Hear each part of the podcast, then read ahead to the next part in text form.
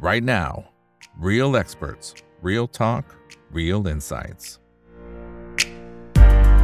สวัสดีครับ สวัสดีเพื่อนๆนักทุนทุกคนนะครับ นี่คือ right now ใบอิบันพศทุกเรื่องที่นักทุนต้องรู้นะครับ และสำหรับวันนี้สิ่งที่เราต้องรู้นะครับ แน่นอนก็เป็นทางฝั่งของตราหุ้นไทยนะครับที่วันนี้ปิดไปที่ 1356.54 จุดนะครับอันนี้กำลังทดสอบนะฮะนิวโลโอ้ถ้าหลุดตรงนี้เนี่ย โล่งเลยนะฮะข้างล่างในโล่งเลยนะครับเพราะฉะนั้นเดี๋ยวต้องรอติดตามกันจริง ๆ วันนี้มีฉลับไปสักเล็กน้อยนะครับ เคยเทสนะครับในช่วงประมาณวันที่ 13ธันวาไปละนะครับ ตอนนั้นจุดต่ำสุดเนี่ยแตะไป 1354นะครับหลังจากนั้นเด้งเลยนะฮะตอนนี้มีบางช่วงนะครับ อย่างตลอดทั้งวันเนี่ยนะครับ ก็ลงไปแตะแถวแถวหนึ่งสามห้าสองจริง ๆ จะว่าไประหว่างวันก็มีหลุดตรงนิวโลตรงนี้ไปสักเล็กน้อยละนะครับ ก่อนที่จะเริ่มดิดกลับขึ้นมานิดเดียวนะครับหนึ่งสามหกเพราะฉะนั้น พรุ่งนี้ต้องลุ้นกันหน่อยนะครับ ต้องลุ้นลุ้นกันหน่อยนะครับ ว่าจะเอาอยัางไงต่อ แต่ว่าในมุมของนักทุนเองนะครับ เราก็คงต้องมองหาโอกาสในการลงทุนนะครับ ซึ่งแน่นอนนะครับ วันนี้เองก็อาจจะต้องมองดูกลุ่มอื่นๆนะครับว่ามันมีกลุ่มไหนที่ยังพอที่จะสามารถทำกันบ้านเพิ่มเติมได้บ้างไหม ในเชิงของปัจจัยพื้นฐานด้วยนะครับ วันนี้ได้รับเกียรติจากพี่อ๋องครับคุณธีรพลอุดมเวช Senior Vice President บริษัททรัพย์ที่ปรึกษาการลงทุน FSS International จำกัดนะครับ สวัสดีครับพี่อ๋องครับผม สวัสดีครับ อีกแล้วก็สวัสดีนักลงทุนทุกท่านนะครับโหดมากคำเดียวพี่อ๋องโอ้อะไรกันเนี่ย แล้วพี่ฝรั่งนี่แบบโอ้โหเนี่ยจัดเต็มมาก ๆ เลยนะครับ ทั้ง short position ด้วยนะครับ แล้วก็ยังคงขายตลาดหุ้นไทยอย่างต่อเนื่องด้วยนะครับโอ้พี่อ๋องมองไงตอนนี้มันมันมีอะไรที่ซ่อนอยู่ไหมฮะทำไมมันขายแทบไปทุกราคาเลยอะครับ อืมก็ เรียกว่าการฟื้นตัวของประเทศไทยเราไม่ค่อยดีนะครับ ความจริงเนี่ยก็มีมาสักพักเห็นมาสักทรงมาสักพักละช่วงที่ผ่านมาก็กลุ่มแบงค์นะครับ งบการเงินออกมาเนี่ยก็ไม่ค่อยดีเท่าไหร่นะครับ อันนี้ก็น่านักลงทุนน่าจะเริ่มเห็นละนะครับที่งบที่ออกมาก็แผ่วไปนะครับ ทีนี้วันนี้ก็มีอีกเรื่องหนึ่งนะครับ ก็คือตัวกระทรวงการคลังเนี่ยเขามีตัวตัวเลขออกมานะครับคร่าวๆว่าตัวเลข GDP ของเราเนี่ยนะครับ ปีปีที่แล้วนะครับ ก็น่าจะจบเนี่ย ประมาณอาจจะ 1.8%นะครับอ่าซึ่งก็ต่ำกว่าที่คาดนะครับ ที่คาดไว้คือประมาณ 3.6นะครับ ทีนี้ถ้าเป็นตัวเลขเนี้ยมันอิมพลายว่าอะไรนะครับ ก็แปลว่าตอนไตรมาส4ของเราเนี่ยตัวเลขอาจจะโตน้อยกว่าไตรมาส3นะครับ ไตรมาส3เนี่ยโต 1.5%นะครับถ้าตัวเลขออกมาตามนี้แปลว่าไตรมาส4อาจจะโตน้อยกว่า 1.5%นะครับ ซึ่งซึ่งซึ่งปีแล้วไตรมาส4ฐานต่ำด้วยนะครับ แต่ว่าตอนนี้ ภาพของบ้านเรานี่ไม่ค่อยดีเลยนะครับฉะนั้นตัวนี้ก็เป็นอีกตัวหนึ่งที่น่าจะมีปัจจัยลบในช่วงนี้นะครับก็ต้องรอติดตามตัวเลขจริงว่าจะเป็นยังไงนะครับ แล้วก็อีกเรื่องหนึ่งก็คือช่วงนี้ก็เป็นช่วงฤดูพรีวิวงบการเงินนะครับของช่วงไตรมาสสี่นะครับ ก็แต่ละตัวออกมาไม่โดยภาพรวมนะครับ ก็ค่อนข้างเหนื่อยนะครับ ไม่ได้ไม่ได้สดใสมากนักนะครับชั้นรวมๆเนี่ยปัจจัยพวกนี้ก็เลยกดดันทำให้ตลาดหุ้นเนี่ยก็ลักษณะก็วิ่งไปทางนิวโร นะครับ อืมอืมครับ โอ้แต่ว่าอย่างพวกหุ้นกู้นะฮะหรือการผิดนัดชำระหนี้อะไรต่างๆเนี่ยมันมันอาจจะเป็นอีกสัญญาณหนึ่งไหมครับ ที่เป็นเขาเรียกอะไรเป็นสัญญาณลบที่ซ่อนอยู่ที่มันอาจจะยังไม่ได้เฉลยมาขนาดนี้ตลาดเลยกังวลในประเด็นนี้ด้วยไหมพี่อ๋องมองไงครับประเด็นนี้ก็น่าน่าน่าติดตามเหมือนกันเพราะว่าปีนี้ก็เป็นปีที่เออบริษัทต่างๆจะมีหุ้นกู้ค่อนข้างเยอะนะครับ ก็ก็เป็นประเด็นมาตั้งแต่ต้นปีแล้วนะครับ ว่าว่ามาตรงนี้วิตก น่าน่ากังวลกันต้องตามต่อเนื่องนะครับ เพราะว่าถ้าเริ่มมีบริษัทต่างๆออกมาเนี่ยผมว่ามันอาจจะเป็นโดมิโนได้นะครับก็ก็เป็นประเด็นที่ที่น่ากังวลเหมือนกัน ถูกต้องครับ อันนี้ต้องติดตามต่อไปอืมครับครับพรุ่งนี้มีการเมืองด้วย อันนี้ให้น้ำหนักไหมพี่อ๋องให้น้ำหนักไหมฮะเห็นจะมีตัดสินคุณพิธาอะไรเนี่ยก็มันก็มันก็ตอนนี้พอตลาดลงมันก็เกี่ยวเนื่องไปหมดนะครับ ก็เป็นไปได้ก็มีผลนิดนึงนะครับ ผมว่า เออครับอะเดี๋ยวต้องรอดูต้องรอดูวันพรุ่งนี้ว่าผลจะออกมาเป็นอย่างไรนะครับ โอเคอะทีนี้เดี๋ยวมาดูกลุ่มนะครับ ที่ก่อนอันนี้เองก็มองเห็นว่าปัจจัยพื้นฐานมันก็เริ่มดีขึ้นนะครับ ซึ่งก็เป็นกลุ่มที่พี่อ๋องเอง cover อยู่นะครับ ไม่ว่าจะเป็นกลุ่มท่องเที่ยวนะครับ กลุ่มสายการบิน หรือแม้กระทั่งกลุ่มโรงพยาบาลด้วย พี่อ๋องยังอยู่ไหมครับ ยังอยู่ไหมครับพี่อ๋อง ยังอยู่ครับได้ยินเสียงชัดไหมครับอ่าโอเค โอเค ได้ยินครับเมื่อกี้ เมื่อกี้ภาพฝั่งพี่อ๋องจะค้างเล็กน้อยนะครับ อาจจะเอาเอากลุ่มที่พี่อ๋อง cover อยู่นะครับ หลักๆ ก็ท่องเที่ยวสายการบินโรงพยาบาลนะครับ อันนี้ยังถือว่าในเชิงของปัจจัยพื้นฐานนะ มันยังถือว่ามี buffer ที่ดีไหมสำหรับการลงมารอบนี้เนี่ยนะยังน่าที่จะเก็บเข้า watch list ไหมฮะอย่างน้อยๆความจริงเนี่ยคิดว่าน่าจะ ดีนะครับ ความจริงเนี่ยแต่ละกลุ่มเนี่ยมี story มี catalyst ของตัวเองนะครับ ค่อนข้างดีเลย ช่วงที่ preview มาเนี่ยก็รู้สึกว่าตัวเลขทิศทางต่างๆเนี่ยดีนะครับไม่ว่าจะเป็นโรงแรมหรือ tourism เองก็ตามเนี่ยค่อนข้างดีนะครับ น่าสนใจทั้งคู่เลยนะครับ ก็ก็เดี๋ยวเราวันนี้เรามาอัปเดตกัน ก็จะเอาเป็น sector ไหนก่อนดีครับอีก อ่าครับโอเค เอาการท่องเที่ยวก่อนแล้วกันนะครับ เพราะว่าดูตัวเลขตั้งแต่ในช่วงต้นปีเนี่ยก็ยังถือว่าโอเคอยู่นะครับ แต่ราคาหุ้นนี่ก็โอ้โหหลายตัวก็ใช้ได้เหมือนกันนะถอยลงมาใช่นะครับอ๋อความจริงมีประเด็นช่วงช่วงสองสาม week แรกเนี่ยตัวเลขนักท่องเที่ยวค่อนข้างดีนะครับ โดยเฉพาะคนจีนนะครับ คนจีนเนี่ยสัปดาห์ล่าสุดนะครับทำ new high ละเอ่อก่อนหน้านี้นะครับ ช่วงประมาณไตรมาสสี่อะนักท่องเที่ยวจีนเข้ามาเนี่ย ประมาณหมื่นคน แล้วก็เร่งเครื่องขึ้นมาเดือนธันวาเนี่ยเป็นประมาณ 1 4 0 0 0 คนต่อวันนะครับสัปดาห์ล่าสุดเนี่ยขยับขึ้นไปเป็นหมื่นเจ็ดอะหนึ่งหมื่นเจ็ดพันคนต่อวันก็คือถ้ามองเป็นสัปดาห์เนี่ยตอนนี้เขา report มาเป็นสัปดาห์เนี่ยสัปดาห์ที่ผ่านมาเนี่ยคือสูงสุด new high นะครับนักท่องเที่ยวจีนเนี่ย new high ละนะครับหมื่นเจ็ดอ่าคิดเป็นการฟื้นตัวเนี่ยประมาณเกือบเกือบห้าสิบเปอร์เซ็นต์ก็คือกลับมาได้ละครึ่งหนึ่งนะครับจากปีที่แล้วเนี่ยปีที่แล้วเนี่ยสามสิบเปอร์เซ็นต์สามสิบสี่สิบเปอร์เซ็นต์นะครับอ่าต อนนี้กลับมาครึ่งหนึ่งละตัวเลขมีทิศทางขาขึ้นชัดเจนนะครับอ่าจีนดีนะครับทีเนี้ยถ้าไม่ถ้าเรียกว่ากลุ่ม non-Chinese ละกันก็คือกลุ่มนักท่องเที่ยวที่ไม่ใช่คนจีนนะครับฟื้นตัวเนี่ยตอนนี้ประมาณ 95-100%ถึง100%นะครับเทียบกับ pre covid ก็คือพูดง่ายๆคือกลับมาจะเท่าเดิมละนะครับฉะนั้น factor โดยรวมเนี่ยทำให้ตัวเลขนักท่องเที่ยวเนี่ยฟื้นมาสักประมาณ 80-85%นะครับในช่วงประมาณสองสาม week แรกของเดือนมกราทิศทางค่อนข้างดีนะครับ แล้วก็ถ้าเอา สองสาม week แรกเนี่ยเทียบ year on year นะครับจะโตประมาณ 70% year on year ฉะนั้นเนี่ยเราก็จะเริ่มเห็นข่าวแล้วว่ากลุ่มลงกลุ่มโรงแรมอะไรพวกนี้นะครับ ตัวเลข RevPAR หรือว่าตัวเลข occupancy อะไรเงี้ยถ้าเทียบยอนเยียเนี่ยน่าจะโตเลเวลแบบค่อนข้างสูงเลยนะครับเพราะเพราะปัจจัยที่เมื่อกี้เล่าไปนะครับ อืมอืมครับ เอ๊ะแต่ทำไมถ้าถ้าไปได้ดู performance ของราคาหุ้นนะครับ อย่าง BA AOT เนี่ย โอ้โหนี่ถือว่าเละอะนะฮะแต่ AAV ยังถือว่ายืนยืนได้อยู่นะครับ อันนี้มันมันสะท้อนมุมมองยังไงครับผม ก็โอเค ความจริงเนี่ยทิศทางถ้าเอาเป็นแบบกำไรนะครับ ในช่วงไตรมาสสี่เนี่ยความจริงก็ยังโอเคอยู่ทุกคนนะครับเพียงแต่ว่า story จะแตกต่างกันถ้าให้เล่าเล่าเล่าปัจจัยที่เป็นปัจจัยกดดันของแต่ละตัวแล้วกันว่าทำไมมันถึงลงมาได้นะครับอ่าแน่นอน AOT เนี่ยความจริง ตัวเลขผู้โดยสารอะไรเงี้ยดีขึ้นต่อเนื่องนะครับฉะนั้นทิศทางเนี่ยความจริงเป็นกำไรขาขึ้น แต่เขามี overhang อยู่หนึ่งเรื่องแล้วกันที่ตลาดยังกังวลอยู่ก็คือเรื่องอที่อาจจะมีเรื่อง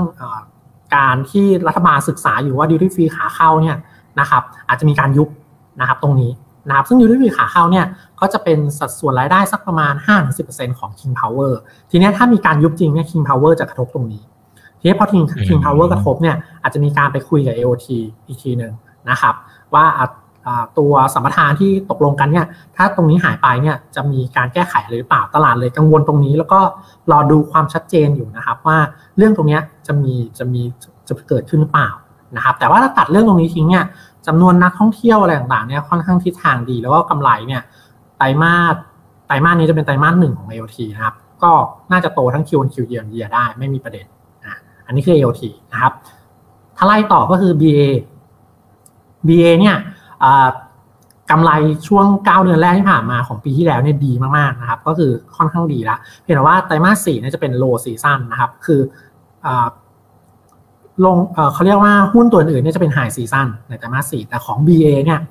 เขามีที่สมุยเป็นหลักนะครับ ซึ่งสมุยเนี่ยช่วงไตรมาสสี่จะเป็น low season เพราะว่าเป็นหน้ามรสุมนะครับอ่าจะมีพายุเข้านะครับ จะมีแค่ช่วงเดือนเดียวที่ที่โอเค คือเดือนธันวา ฉะนั้นเนี่ย BA กำไร ไตรมาสสี่อาจจะไม่ตื่นเต้นอะไรถ้าเทียบกับช่วง 9 เดือนแรก ก็เลยอาจจะเป็นปัจจัยที่ตอนนี้ตลาดก็เลยยังแบบคิดว่าเดี๋ยวรอ Q1 ก่อนดีกว่าที่เป็น high season มากกว่านะครับอาจจะตรงนี้ก็เลยแบบราคาหุ้นก็เลยไม่มี catalyst ช่วงสั้นๆนะครับเลยลงมา ส่วน AAV เนี่ยถ้าถามว่าทำไมยืนได้นะครับก็ต้องบอกว่าไตรมาสสี่เนี่ยเป็น high season นะครับตัว domestic เขาค่อนข้างดีนะครับราคาค่าตั๋วปรับขึ้นได้นะครับเป็นทิศทางขาขึ้นที่ค่อนข้างดีเลยนะครับอ่า แล้วก็จีนเริ่มมาละซึ่งเขาก็มีสัดส่วนจีนเนี่ยสักเกือบเกือบยี่สิบถึงสามสิบเปอร์เซ็นต์จีนเริ่มมานะครับกำไรเนี่ยสี่คิวที่เราคิดไว้เนี่ยคิดว่า core profit น่าจะเทินราวนะครับอ่าฉะนั้นโดยรวมเนี่ยก็สามตัวแรกเนี่ยจะอัปเดตประมาณนี้ก่อนนะครับ อืมอืมครับครับ แต่โดยโดยภาพรวมนะครับ ถ้าเป็นในเชิงของเอาลุกเนี่ยตอนนี้เนี่ยนะครับพี่อ๋องมองไงไอ้สำหรับช่วงที่เหลือของปีนี้นะครับ เพราะว่าในต่างประเทศเองเนี่ยมันก็จะมีหลายประเด็นด้วยทั้งเรื่องของสงครามนะครับที่ก็ยังไม่จบนะครับในหลายภูมิภาคนะฮะเรื่องของเศรษฐกิจหลายประเทศเองก็ยังรุ่มรุ่มดอนอยู่ไม่รู้จะชะลอตัวลงมาหรือเปล่า สุดท้ายกำลังซื้อของคนต่างชาติ อาจจะลดลงไหมหรือคนจีนที่เคยเป็นความคาดหวังเนี่ยอาจจะชะลอลงมาด้วยหรือเปล่าหรืออาจจะ อาจจะมาเมืองไทยน้อยกว่าที่เราคิดไหมนะครับโอเค ถ้าเอาภาพไตรมาสหนึ่งที่พี่เราอัปเดตไปนะครับ ช่วงช่วงช่วงเดือนมกราเนี่ยจนถึงกุมภาเนี่ยนะครับ ตัวเลขแต่ละผู้ประกอบการเนี่ยค่อนข้างโทนบวกนะครับ คือเขาน่าจะเห็น forward booking นะครับ เข้ามานะครับ พวกโรงแรมหรือว่าพวกแอร์ไลน์เนี่ยนะครับฉะนั้นแปลว่าเราเห็นมกรากุมภาแล้วว่าทรงดีนะครับ ฉะนั้นเนี่ยตอนนี้ก็คิดว่ายังไม่มีประเด็นในเรื่องของเศรษฐกิจ เพราะว่าทรงช่วงไตรมาสหนึ่งเนี่ยน่าจะค่อนข้างดี นะครับแล้วก็ปีนี้เนี่ยเรามองนักท่องเที่ยวเนี่ยประมาณ 35 ล้านคนนะครับปีที่แล้วเนี่ยจบ 28นะครับใน 35เนี่ยจะแบ่งเป็นคนจีนเนี่ยสัก 6 ล้านนะครับแล้วก็ที่เหลือจะเป็น non Chinese เนี่ยประมาณ 29 ล้านคนนะครับอะทีนี้ 6 ล้านของจีนเนี่ยก็ไม่ได้ aggressive เกินไปนะครับ อันนี้คือถ้าเรามองที่ทรทนะครับทรทเนี่ยมีตัวเลขจีนในใจเนี่ยประมาณ 6-8 ล้านนะครับฉะนั้นอาจจะมีอัพไซด์ตรงนี้ก็ได้นะครับ ถ้าจีนซื้อเร็วๆขึ้นมานะครับอะ ฉะนั้นตัวเลข 35 ล้านคนเนี่ยนะครับถ้าแปลเป็นเม็ดเงินนะครับปีที่แล้วเนี่ยการท่องเที่ยวที่ถ้าเป็นการท่องเที่ยวนักท่องเที่ยวต่างชาตินะครับเข้ามาเนี่ยมีรายได้เนี่ยประมาณ 1 1.1 ล้าน โดยประมาณนะครับพีโควิดเนี่ยปี 2019เนี่ยประมาณ 2 ล้านล้าน ปีนี้นะครับการท่องเที่ยวเนี่ยมองว่าน่าจะเกินปี 2019 คือมองไปประมาณ 2.5 ล้านล้านนะครับอะแต่ว่าตัวเลขนักท่องเที่ยวเนี่ยอาจจะ ไปไม่ถึง 40 ล้าน แต่ว่าน่าจะเป็นนักท่องเที่ยวที่มีคุณภาพ high spending เข้ามานะครับ ซึ่ง high spending เนี่ยก็น่าจะเหมาะกับกลุ่ม luxury ต่างๆ ที่เป็นผู้ประกอบการนะครับ ที่น่าจะได้ benefit ตรงนี้ ชั้นรวมๆเนี่ยถ้าท่านณสเตตัสตอนนี้นะครับ ก็คิดว่าน่าจะเป็นโทนบวกนะครับในปี 2024 นี้สำหรับกลุ่มทัวริซึม อืมอืมครับอ่าเพราะฉะนั้นก็เป็นกลุ่มหนึ่งนะครับ เก็บเอาไว้นะแล้วก็ติดตามผลประกอบการไปเรื่อยๆนะครับ โอเคนะฮะงั้นเดี๋ยวเราไปดูกลุ่มอื่นกันบ้างนะครับ เอากลุ่มโรงแรมก่อนนี้ไหมครับ อาจจะได้เกี่ยวเนื่องกันหน่อยนะครับ ได้ครับ ซึ่งเขามีประเด็นประเด็นหลายประเด็นอยู่เหมือนกัน อืมโอเค เอาประเด็นที่เป็นโรงแรมในไทยก่อนนะครับ ในไทยเนี่ยนะครับช่วงไตรมาสสี่นะครับคร่าวๆเอาแบบภาพรวมนะครับตัวหลักๆเนี่ยเล็บพานะครับเล็บพาเนี่ยเดี๋ยว รีแคปนิดนึงก็คือเป็น occupancy นะครับคูณกับ room rate นะครับยิ่งเยอะยิ่งดีนะครับเลฟพาเนี่ยจะเป็นเหมือนสแตทที่เอาไว้เช็คว่าโรงแรมเนี่ยคุณภาพดีอยู่หรือเปล่านะครับอะไตรมาสสี่เนี่ยถ้าเทียบเยียนเยียมโรงแรมในไทยนะครับคร่าวๆเนี่ยเราเห็นโตประมาณ 10-20%นะครับ10-20%น่าจะมีนะครับในแต่ละตัวนะครับฉะนั้นแปลว่าทิศทางเนี่ยโทนบวกนะครับแล้วก็ถ้าเอาของไตรมาสสี่ปี 2023เนี่ยเทียบกับ p covid นะครับก็จะสูงกว่า p โควิดอยู่ตัวละประมาณ 10-20%เช่นกันนะครับบางตัวอาจจะได้ถึง 30%เลยนะครับฉะนั้นเนี่ยแปลว่า ตัวเลขเล็บพาเนี่ยดีกว่าปี 2019ละทุกอย่างเนี่ยดีกว่าปี 2019อ่าโทนจะเป็นประมาณนี้นะครับ ถ้าเอาแบบตัวเลขอินดัสทรีก่อนนะครับ ทีนี้เนี่ย ถ้าลงไปในหุ้นแต่ละตัว แต่ละตัวจะมีสตอรี่ต่างกันนะครับ แต่ถ้าเอาภาพรวมเนี่ยตอนนี้ผมเริ่มเห็นว่า กลุ่มโรงแรมนี่จะเป็นลักษณะนี้คือช่วงโควิดอะเขาทำอะไรไม่ได้เขาต้องรัดเข็มขัดใช่ไหมครับเพราะเขาขาดทุนนะครับฉะนั้นเขาจะไม่ไปลงทุนอะไรก็แบบเก็บเนื้อเก็บตัวก่อน ทีนี้พอผ่านช่วงโควิดมาสักหนึ่งสองปีแล้วนะครับอ่าแคชโฟลเริ่มดีขึ้นนะครับ ตัวเลขอะไรต่างเขาเริ่มดีขึ้นฉะนั้นเขาจะเริ่มกลับไปลงทุนอีกครั้งหนึ่ง เราจะเริ่มเห็นว่าโรงแรมเนี่ยมีการกลับไปลงทุนนะครับ มีคาเปกมีโปรเจกต์ต่างๆเนี่ยขยายโรงแรมกันเกือบหมดเลย นะครับทีนี้เนี่ยช่วงธุรกิจโรงแรมเนี่ยเป็นธุรกิจที่เขาเรียกว่าไฮคาเปกก็คือต้องลงทุนเยอะ เวลาลงทุนเยอะเนี่ยแน่นอนต้องใช้การกู้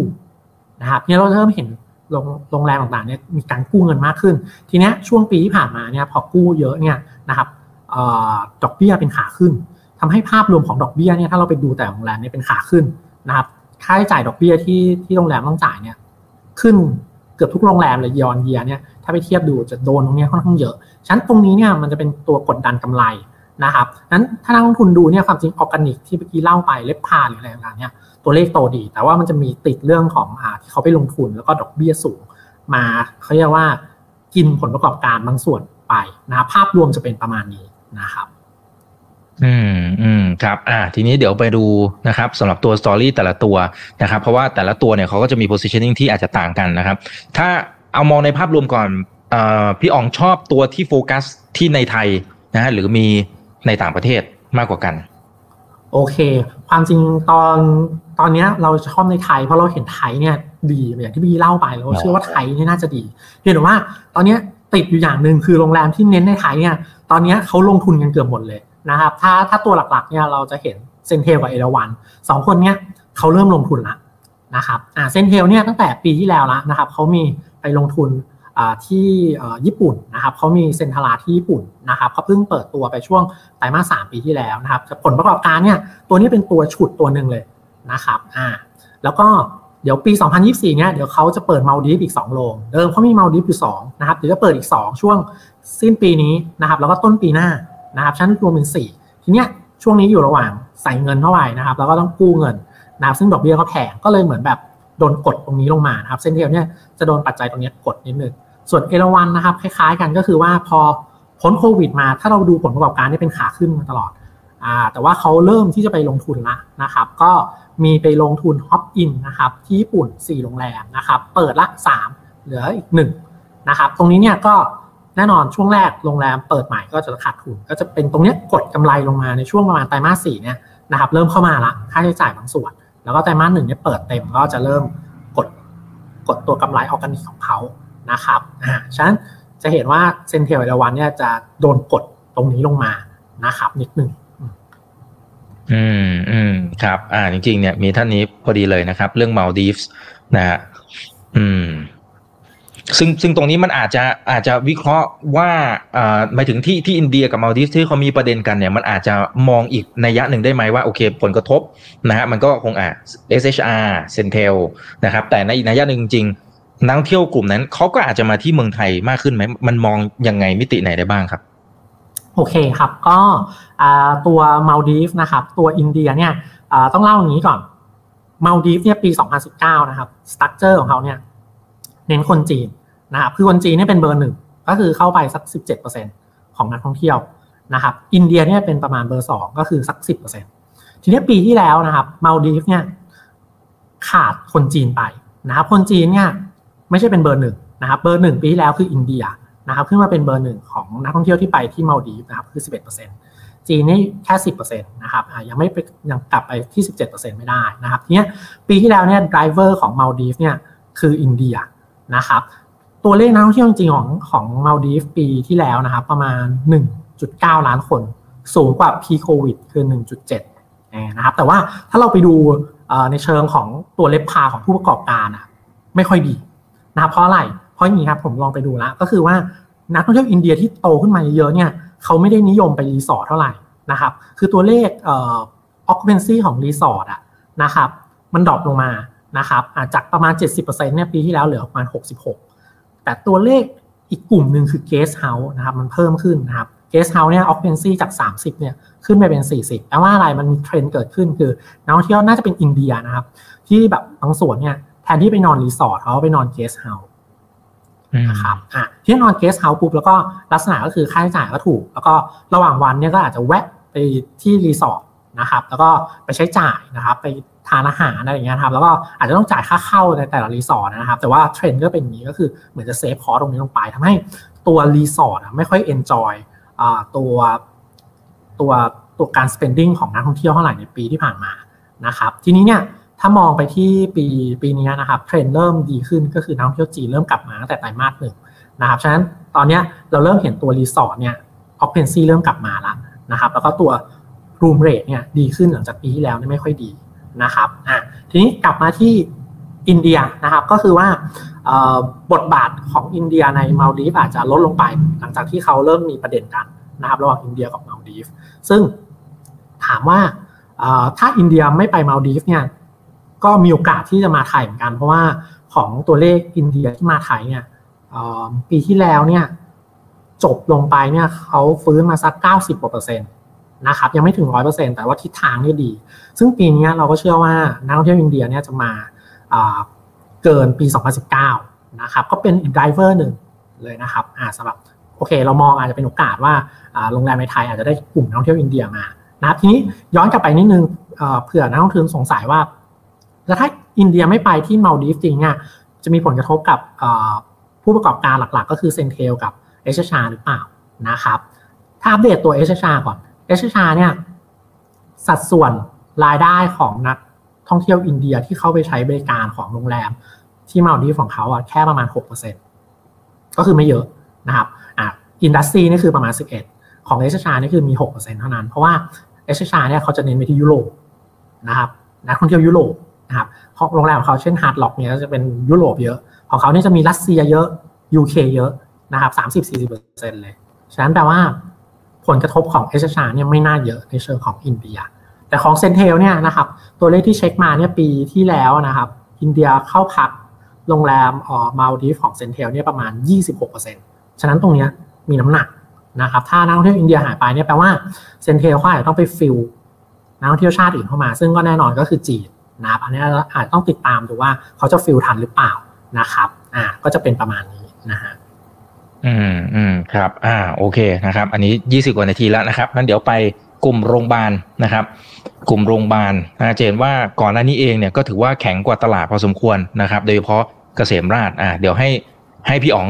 ไล่จากตัวประเด็นก่อนนะครับ อืม ครับ ประเด็นก็คือว่าถ้าเราดูตั้งแต่ปีที่แล้วนะครับ ช่วงต้นปีเนี่ยนะครับเอ่อ กลุ่มที่ถูกเล่นโดดเด่นเป็นพิเศษเนี่ยคือกลุ่มที่เน้น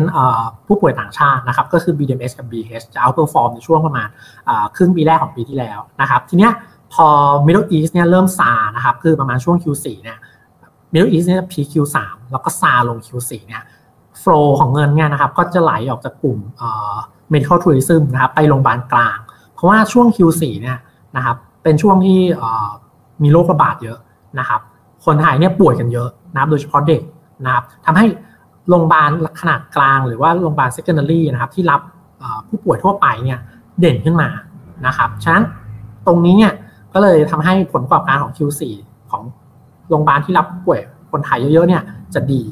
นะครับทีนี้เรื่องของประกันสังคมนี่ก็มีสตอรี่ต่อเนื่องก็คือว่าประกันสังคมเนี่ยก็ดีอยู่แล้วโดยออร์แกนิกนะครับทีนี้ช่วงช่วง4คิวจนไปถึง1คิวนี่เป็นช่วงลักษณะที่เขา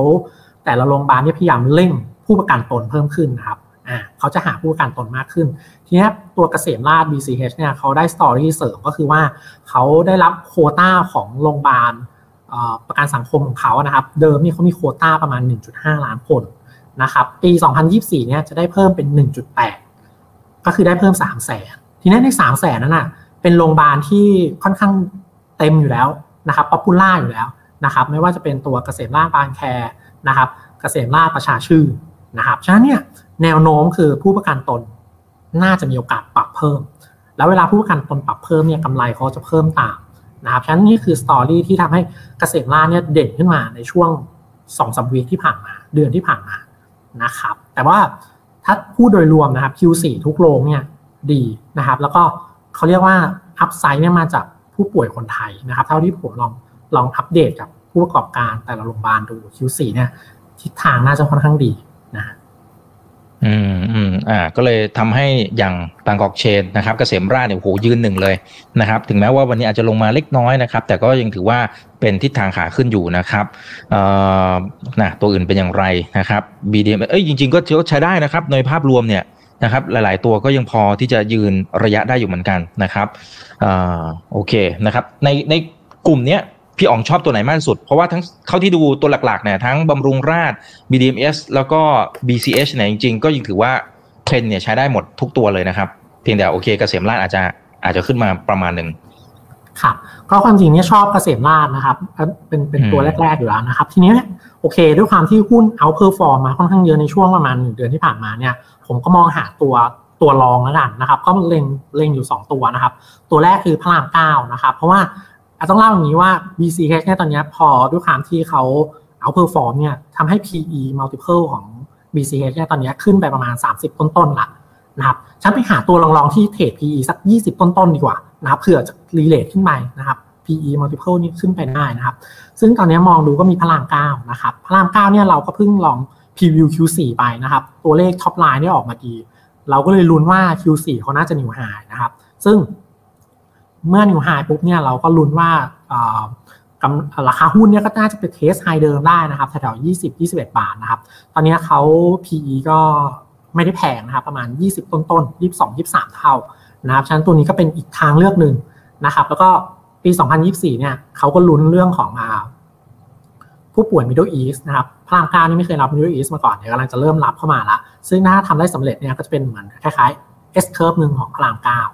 นะครับ อ่า อีกตัวหนึ่งคือ CHG นะครับปกติ CHG กับ BCH นี่จะเทรดวิ่งคู่กันนะครับไม่ต่างกันมาก valuation valuation เนี่ยความจริง CHG ปกติจะพรีเมียมกว่า BCH นิดหนึ่งด้วยนะครับแต่ตอนนี้เนี่ยมันมันจะมีแกลบนะครับ CHG เนี่ยเทรด PE สัก 25 เท่า